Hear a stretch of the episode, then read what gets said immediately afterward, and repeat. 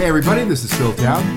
And this is Danielle Town. And welcome to the Invested Podcast, where we talk about how to invest your money the way the best investors in the world do, very specifically Warren mm. Buffett, Charlie Munger, not just everybody, but the guys, the men and women who have figured out how to invest in what's called value investing, mm. which we've talked about quite a lot.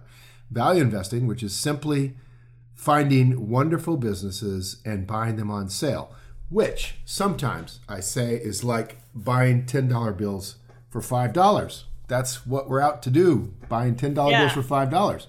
And what that does is a couple of things that I think are worth starting the show with. Number one, it produces long term returns that are better than any other investing strategy I've seen in my 35 years of this. Number Excellent one. point. Number two, it produces those returns not based on super IQs. It produces them based on just being rational and mm. not emotional.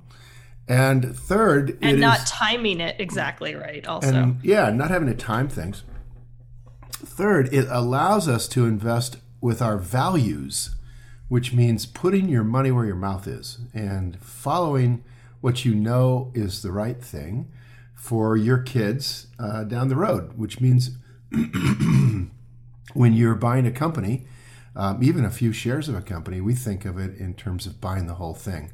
And it's a fundamental part of being a great investor. It's what Charlie and Warren do all the time. So you follow your values. Um, and those are all really key qualities of finding a really, really good business. And then finally, be sure you're buying this thing on sale. You know, you have to wait patiently and take advantage of the single thing that you have that's an advantage over all of the fund managers that are out there who are smarter than you are and me and Danielle. Well, maybe not Danielle, but smarter than me. And those guys and mostly I'm just going to let that one go by. those guys are are focused on short-term gains because their their investors are big pension funds primarily um, who have the Chicago Teachers Pension Fund and so on. And they have to keep up with the market. If they don't keep up with the market, then they get fired and somebody else gets the money. They're not paid to sit there and wait.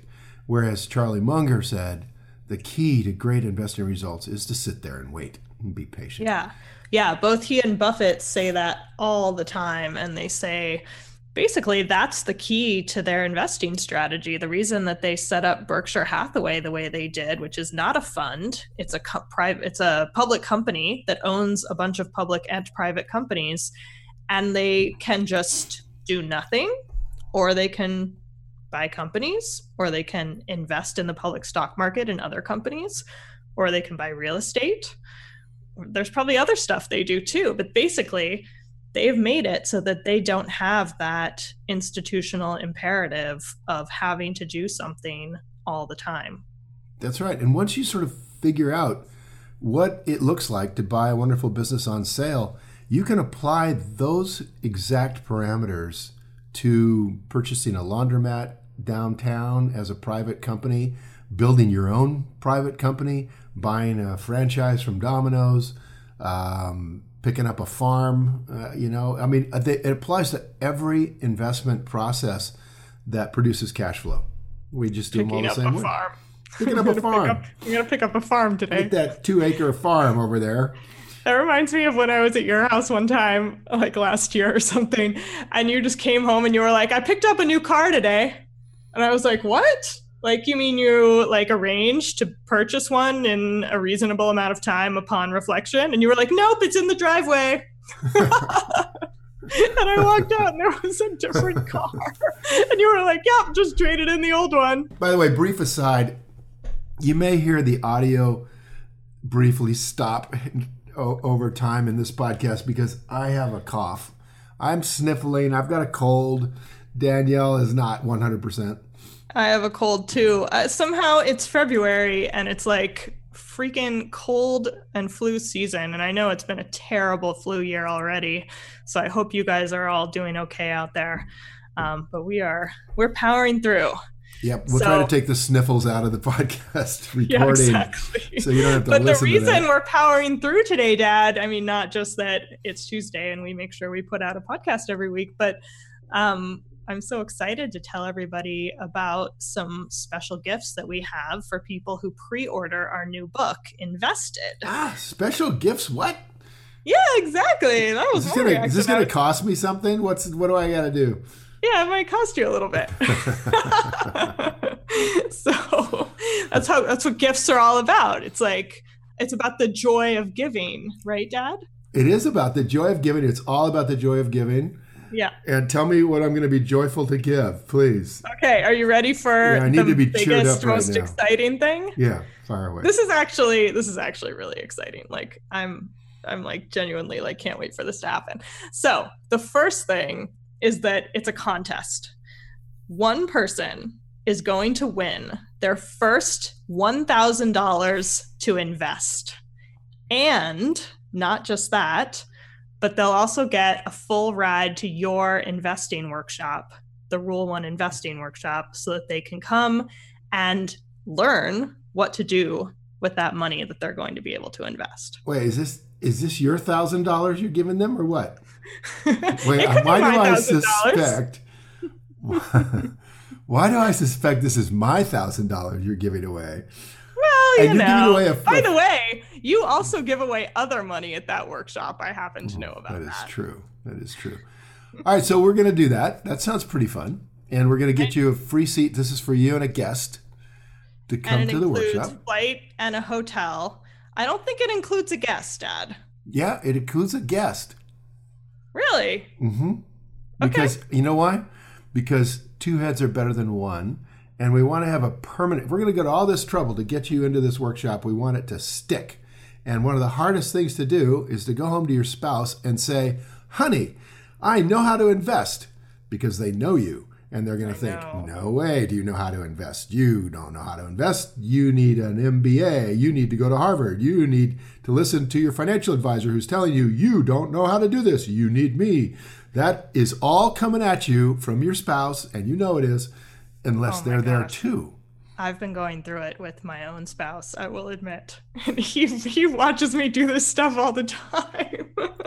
and he's so supportive and he's still just like, "Wait, what did you just say? Like, what are you doing? What is this new thing?" And I'm like, "I just wrote a whole book about it. I mean, you know everything I'm doing."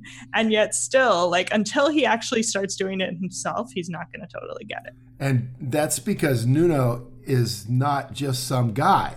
He is a world class level banking consultant who develops banking products on the basis predominantly of modern portfolio theory. Now, That's a fair really point. good at it. Yes, he he is like of all the people in all the world, he is the Excuse me. he is the apotheosis of like The what? first the apotheosis. The apostle? The yes, he's the apostle of EMH. but really, like he went to business school, he learned about efficient market hypothesis. He is the guy who thinks all this stuff is accurate. And it's been an education for I think for both of us, Dad, to talk to him about it. And I think we have uh, pretty much convinced him In all that fairness, it's not. In all fairness, this is this is how the whole argument gets gets structured. Is that you have someone who's really well educated and does the math phenomenally, can can manipulate the mathematics to create balanced portfolios, depending on what this bank wants to do. But think about it: a bank doesn't have to go out and make high rates of return. What they have Right. to do is be sure that they have low risk, and they just a comfortable, you know, single digit rate of return consistently is all they're about. In other words, they invest like very wealthy people do. And that's how the whole financial industry has been structured is to advise wealthy people, duh, because they got the money to pay you. So, a financial advisor wants wealthy people. They don't want you. They don't want somebody with, you know, $110,000 or $40,000 or $10,000. They could care less. They're going to tell you to take a hike down to your local robo advisor. So Nuno, in all fairness, is doing things that allow the banks to consistently perform over long periods of time at relatively low rates of return with low risk. That's his job. That's true. And that's right. That's his job. And I actually think that efficient market hypothesis is much more accurate than Buffett and Munger would make it out to be on a short term basis, on the basis of what they these these institutional fund managers are actually looking at. You know, I think that's um, that's quite an insight you just said right there. Why do you think that? because the whole idea behind efficient market hypothesis is that information is priced into a stock accurately all the time at any given moment. And on a short term basis, when you're looking a week ahead or a day ahead or 10 minutes ahead, it probably is pretty close to that. Oh, when you're looking on a long term. Oh, oh. No, oh, no. no. Oh no, no, no, no! But when you are looking exactly on a long term, no. yes. Go ahead. No. I, all I want to do is get out our pre-order gifts here, Dad. But fine, we'll have a discussion about efficient market hypothesis. All right, here we go. We have really so, incredible, great gifts for you when you pre-order the book. But let's come back to this right now because this is upside yeah, down. Yeah, but by the way, the whole book is us having discussions like this. Yes. This is somebody, upside down. Somebody asked me. I'm not letting this go. Me, Ain't I'm not trying to get away from it. I just want to say somebody asked me about how rule number one is different from invested. And I was like, I the question just about blew my mind because it's so utterly different from rule number one. Um, not in its content so much, although the content is definitely different, but just in the way it's presented, which is like this. Um, so back to this because you're sneaking out. So this is. I'm not, not at right. all. Oh my god. Okay. Okay. Efficient market hypothesis says that information is priced into the stock accurately at any given moment. Yes. Yes. And I and you have found that that is inaccurate. That is not correct. Right. Because information is different at different times and people take the information differently based on as we've discovered and agreed based on what their own investing incentives are so information for somebody who has a 2 week time horizon on their money is different from me who has a 10 year time horizon on my money correct right right so i think in that short term view you could say that their view is correct in that the price and the value are really the same. They don't care about an underlying value.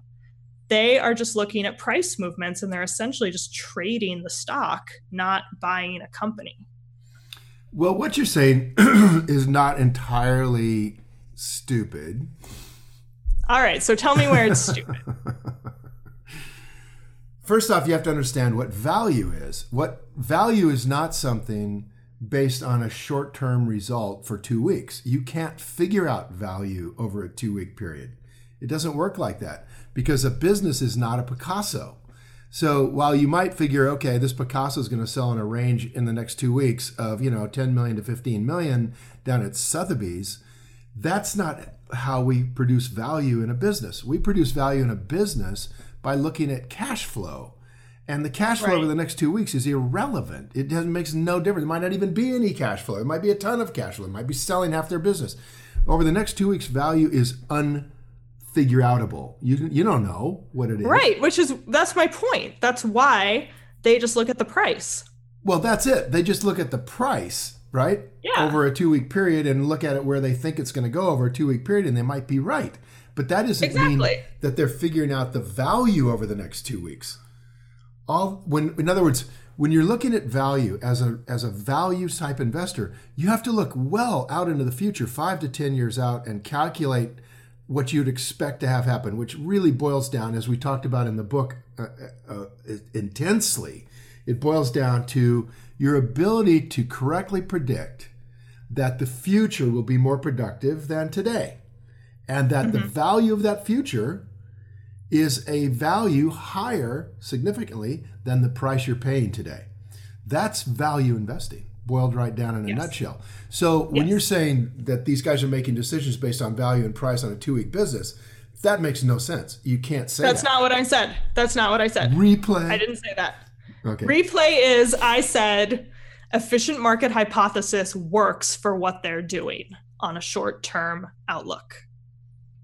does that's the does the efficient hypothesis not say that the that the value of the business and the price of the business are same? Oh, I see what you're saying. That's what you're objecting to. You're right. It does say that. Wait, excuse me. What were those magic words for your daddy? I said you're right. And what I will say is that Wait, let me just recap what you're right about. All right, go ahead.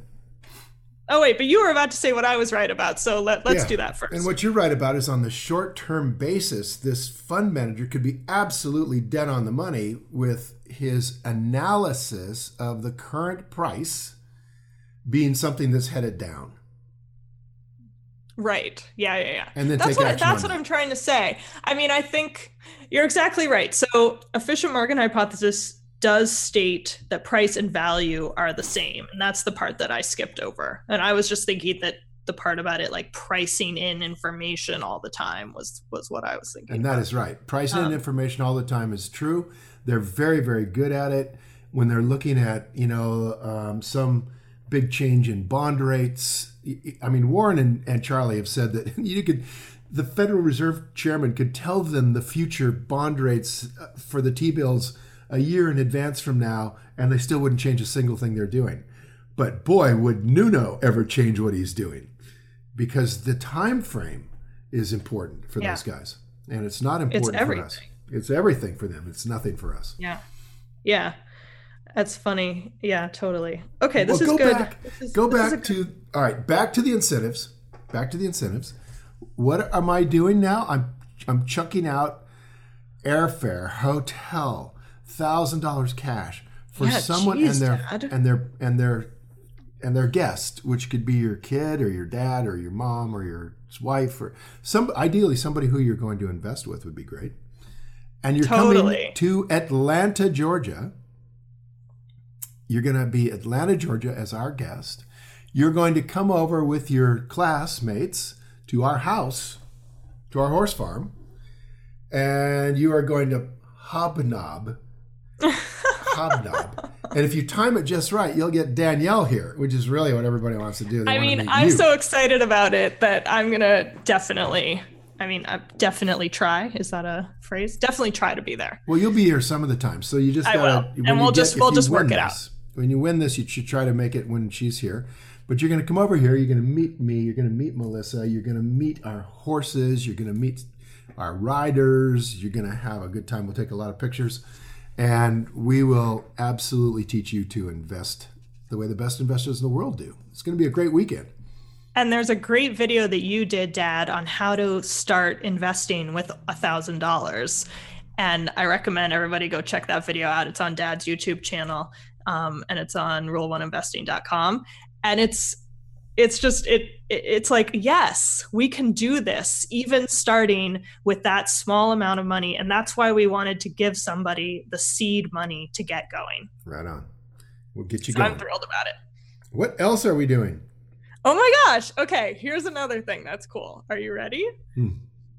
We are having a special group on Facebook just for people who pre order the book from now, or not now, I keep saying that, but that's not true. From any time since the book has been available until March 27th, the day it comes out, you can get invited to this Facebook group where I will be answering your questions. Dad will be answering your questions, and you can ask us whatever you want. And it's going to be only available to people who pre order. We're going to put up some special information up there. We're going to put up some early podcasts up there. So you're going to get stuff that nobody else gets ahead of time. And, uh, and I'm really excited personally to talk to all of you about what you think about your investing practice, about what your questions are before the book even comes out, and um, and really like get our uh, conversation going online. And it's really cool because you're going to be able to see other people's questions in that very elite group.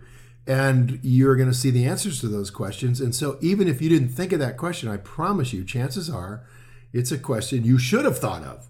And the answer is going to be important. So you're going to be able to learn an awful lot about investing um, over the course of the time that you're in the Facebook group. So that's really cool. How long are they going to be able to stay in the Facebook group? After the book comes out, for sure. We're going to continue the group. So, oh, that's fantastic. So you can have an elite group. All right, indefinitely elite group. Yeah. So you want to be part of that, and you can only be part of that one way, and that's by pre-ordering the book Invested um, between now that's right. and when when's it no longer March count 27th. for a P or okay, so now in March 26th you got to order the book. All right, so I'd do it now. Make sure you get in there because we're going to cut that Yeah. off when it hits So the clearly, number we're shooting for. Yeah, exactly. yes, these are not indefinite gifts for sure. Um, and that's on purpose because we want to have a small group and make it really worthwhile for everybody who buys the book early. All right, before we turn this podcast into a total infomercial, what else are we doing? Is there anything else I've got to do Yeah. here? You're right. What?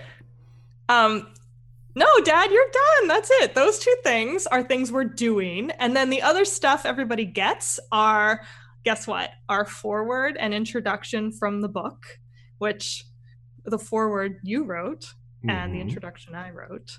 Are we going to put that out there early? I'm so yeah, we're Oh, gonna put it out there early for people who pre-order because it's such. I, I just don't. How, how do I even describe? It's such a sweet opening to the book. And Dad, you just told me the other day what happened when you recorded the audiobook um, recording for your foreword.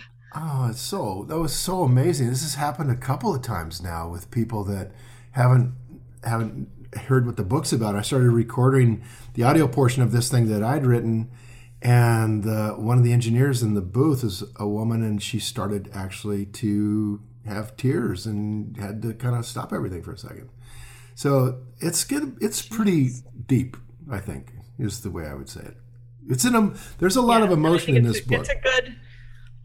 There is, and it's that's why. process- this is what people guys. don't know when they're thinking about this as an investing book. This is also a relationship book. It's about Danielle's relationship with me and mine with her, father daughter, about going through some significant growth in this book. As we were writing the book, a lot of stuff came out. So that's what that's what I think a lot of people really love about it. It makes it really accessible story. Fun. I'm glad we wrote it. There's no other book like this. no, there not That's for sure. And then the last two things, the last two things you're going to get, which are just really helpful for your investing practice, is a, an e booklet that gives you five steps to start your on your investing practice and reach financial freedom. So that's like a little boost before you get the full book.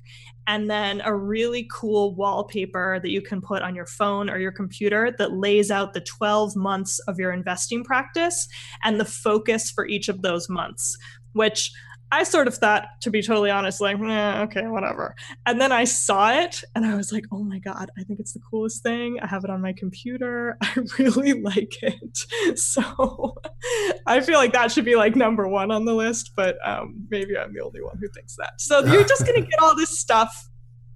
And uh, sorry for turning this into an infomercial, but this is how much we care about pre orders. So um, we appreciate you guys so much and want to make sure you get some special gifts for supporting us. Yep. So let's get back to it. Let's get, Yeah, back, let's to get it, back to it. Right? Oh, wait, I need to tell everybody how to get these. Sorry, really quickly. Go to investedbook.com or just if you've already bought the book, which I know a lot of you have, send your receipt to special offer at investedbook.com. Investedbook.com. It'll give you all the info. You can also go to my website or dad's website, danielletown.com or rule1investing.com, and there will be links there to um, uh, to get these gifts once you have the receipt. That's it. Okay, so let's get back to um, well, what we were talking about a while ago was inverting the story because we haven't talked about that so much on this podcast. And I was trying to get to our cool list, our checklist of expensive errors. Because what I really need are checklists. I need like clear, straightforward, here's what you do to not screw this up investing practice kind of information. And so you had been telling me about inverting the story and about like essentially cross examining your own argument, which is a great idea and it's doable. And it's not the easiest thing to do in the world. Like, you need to practice it. I certainly needed to practice it. And then you gave me this checklist of expensive errors that other investors had made already. And I just felt so much safer all of a sudden because I could screw up my own cross examination. I could get the inversion wrong. And still, if I check this company against this list of expensive errors, I'm not going to make those ones. And those are, I mean, I'm sure we'll come up with some others, but those are kind of the errors that people make. Yep. Those are the errors people make. And the, the value of a checklist is beyond belief. One of our, our great coaches is Nancy Davis, who flies for Delta Airlines as a senior captain. And she just said it like this she lives by checklist. And she meant literally stays mm-hmm. alive. And all the people on her plane are staying alive because of checklists. Yeah. And I think a long time ago we talked about, oh, I'm going to pronounce his name wrong, I know, but Atul Gawande. G A W A N D E. I think it's, you know, pardon yeah. me, Atul, if I pronounced your name wrong. He's a surgeon and phenomenal writer, and one of his first books was about checklists. I think it's called The Checklist Manifesto, and it is incredible. You should really read this book, Checklist Manifesto by Gawande. And it basically lays out all these stories about the evolution of checklists for the airlines. Like it used to be that they have these laundry lists, these giant things, you know, 97 items, don't forget this, and then don't forget that. And then they discovered that in an emergency, you have a checklist, you don't have time for 97 items. You have time for five items. And they discovered that they uh, that the kind of thing you do with a checklist that's real important is you you can't put things on there like don't forget to sit down in the pilot's seat, don't forget to put on your yeah, seatbelt. Right. You know, um, you have to you have to figure out what are the key things, and so that's what we've done with this checklist is figure out what are the key things, not what are the 847,000 things you can do wrong. Right? Right. Because I asked you for a longer list. I was like, this does not seem adequate. There's got to be more errors that people have made. And you basically like came down on me and you were like, no, this checklist has to be manageable. And then I actually remembered this other story, um, again from airplane checklists and it's the same thing you were just saying about Nancy. There, I saw this TV show, and it's it just covers airplane crashes, which is really sad. And one of the airplane crashes was due to the failure of a checklist. The engine fell off of the airplane. And it turns out that there's a checklist for what to do when the engine falls off, off of the airplane, and yet the plane went down anyway. So the investigators were trying to figure out what happened to these pilots. And they looked at the checklist that they had, and the checklist would have taken them 45 minutes to go through. Wow. These guys had about five minutes, maybe, before the plane stopped gliding. Wow. And the plane went down. And so then they changed that checklist.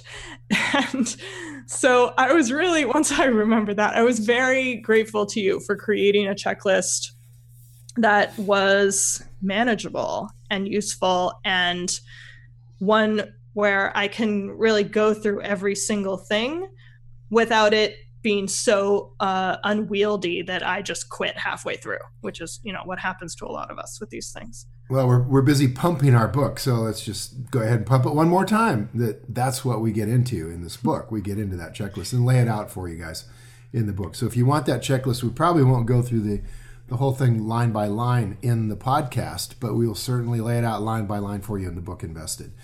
For right now, let's talk about one of the critical items on the checklist, which is the uh, inversion of the story that you create about this company. So we know that you're going to build a story around the company that says this is a great company and it's on sale. That's the essence of your story.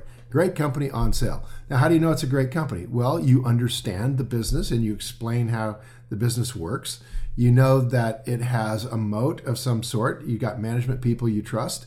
And then that makes a great company. And then you go on to find out the value and you figure out a price you're willing to pay for it, which is a fair price on sale. So those things are the the basic parts of the checklist about building a checklist for yes, this is a company I want to own. Now what? Well, now you have to subject your own story to your own uh, rigorous critique. You're going to critique your story. Yes. You're going to. That's the cross examination I was mentioning. That's the cross examination. You're going, and Charlie calls it this. He said, You want to get it right about an investment before you pull the trigger and buy something, invert. Always invert. And that comes from, I think, the mathematician Pascal, who said, You want to solve a mathematical equation, invert the argument. In other words, put the equal sign and then flip the equation over to the other side and invert it and see if it'll work, see if it solves properly. I don't even understand what that means, mm-hmm. but I'm saying that's what Charlie said. no, but that's right. In math, one side should always equal the other side, even if you flip it around. Right, exactly. And I know nothing about math, and even I know that. I say exactly like, yes, I really understand that, which I don't. So, yes. okay. Yeah. Two sure. equals uh-huh. two. That I can handle. So, so what did Charlie mean by invert an argument, right? That isn't a series of numbers. What he meant was essentially take your best reasons for why you should buy this company, which are essentially, boil it down, I understand the business. All right, now invert that. No, I don't. I don't understand the business. This business has elements that I do not get. All right, and then you have to. Yeah, let me read a couple from our list. Okay, good. So the first one, the first one under that understanding or meaning is that the business is on the edge or outside of your circle of competence. And your circle of competence are the areas that you you know those companies, you know that industry. Right. And you understand it and you can describe it. And so the very literally this is the very first point on the expensive errors checklist. Right. That company is on the edge of that, which is my favorite thing that you put in there, or outside. Outside is obvious. On the edge, though, that always makes me think. Is did it I, on the edge? Did I Was ever tell you? Stretch for me. Did I ever explain why that's the number one thing on the inversion list? Like why that's the most important thing? Take a no, shot. Why do you me. think it is? Why do you think that's the most important part of the inverted argument? Because if it's something that you don't truly understand, you shouldn't go any further. Full stop. Pretty dang exactly right. But let me push it a little bit, okay? If you don't understand it, you, you should stop right there, full stop, because exactly what you said. But here's the catch, honey. You may not realize you don't understand it if it's on the edge of your circle mm-hmm. of competence. In other words, there are elements you do understand about this business, and that gives you false confidence that you understand the whole thing well.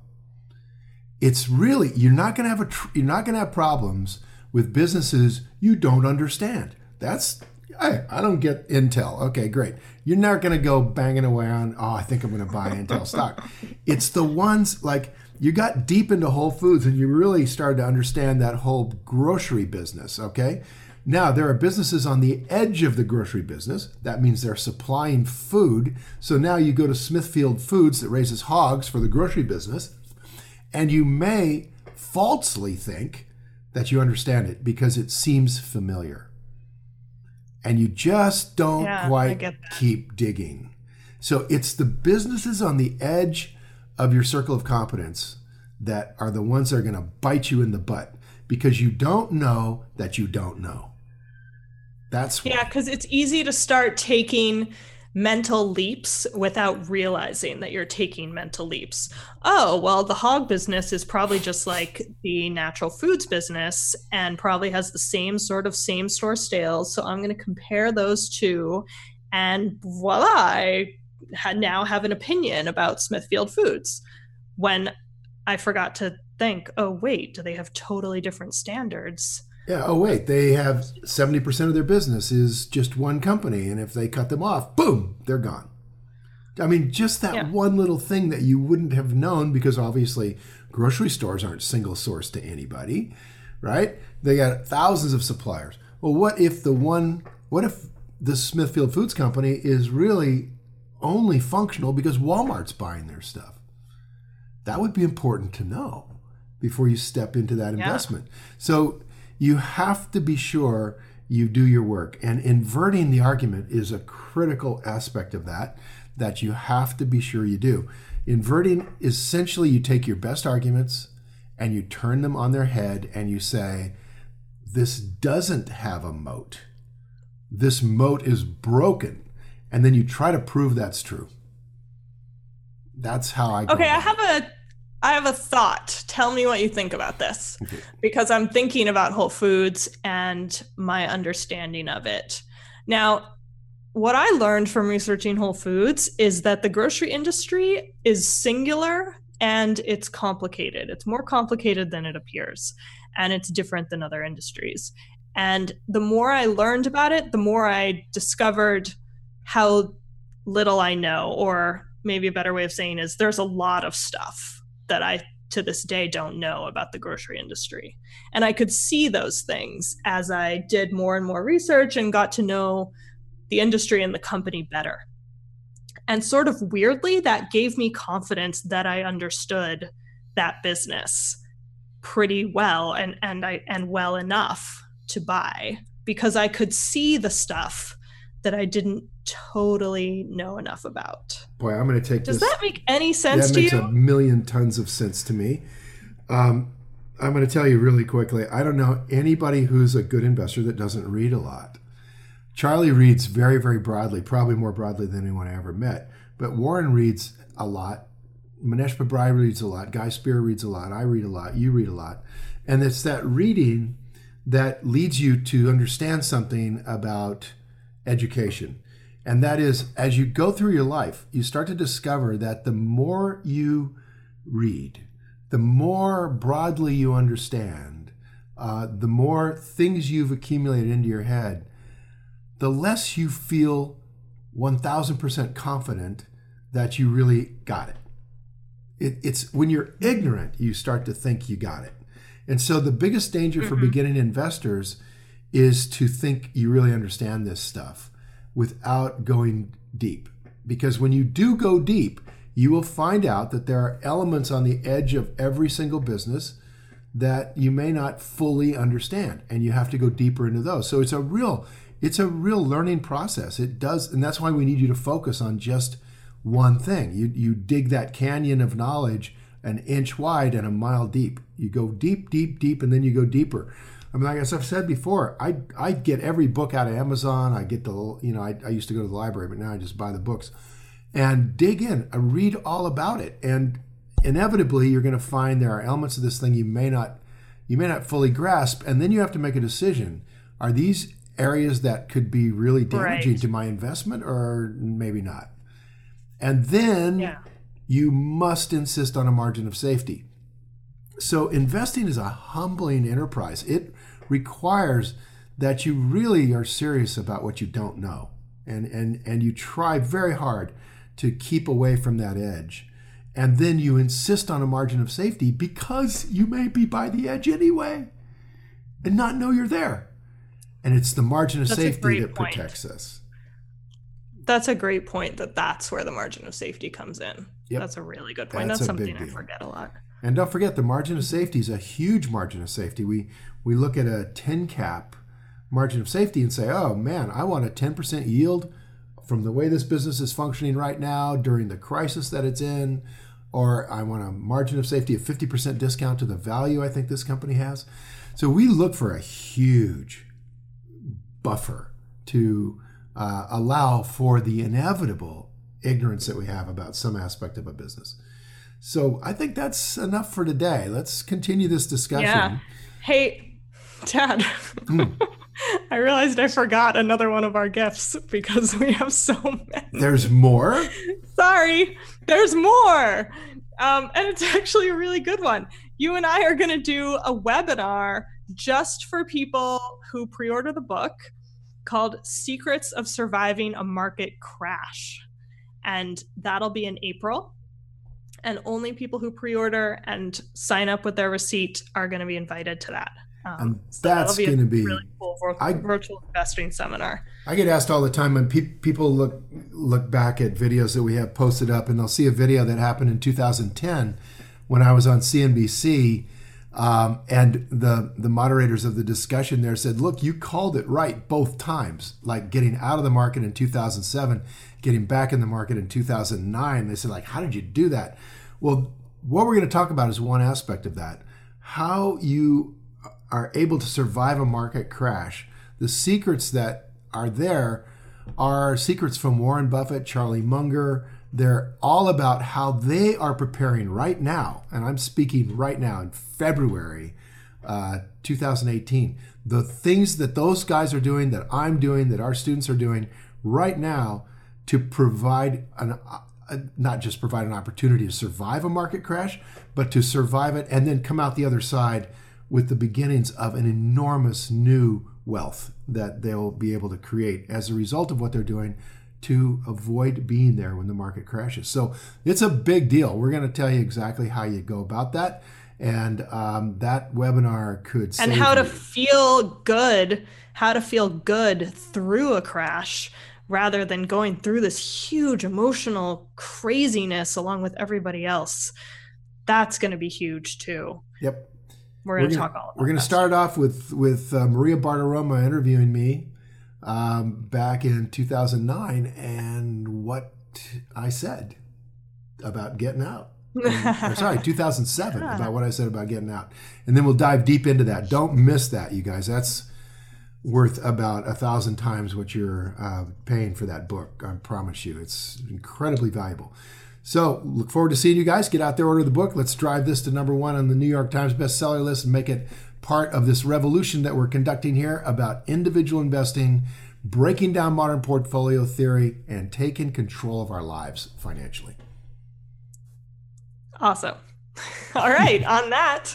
we go play. Thanks, everybody. We'll be back next week with um, some exciting new stuff. This is all happening as a big build up to the book. We're going to have a cool guest on next week, so I'm excited. Awesome. I hope um, you win and we get to, to meet you. Later. Yeah, we'll meet you at our house. So. Yeah, me too. All right, talk to you soon. Time to go play. Go to investedbook.com. Thanks, everybody. Bye. Bye. Hey, thanks for listening to Invested. We hope you enjoyed this episode. Head over to investedpodcast.com for our show notes and a special offer on how the podcast listeners can attend my three day transformational investing workshop for free, where we just teach the heck out of you for three straight days. We don't sell anything, and we get you a scholarship to come to it for free. So come on over there and take a look at that. And by the way, as our lawyers want me to say, everything discussed on this podcast is either my opinion or Danielle's opinion, my opinion's right, and is not to be taken as investing advice because I am not your investment advisor, nor have I considered your personal situation as your fiduciary.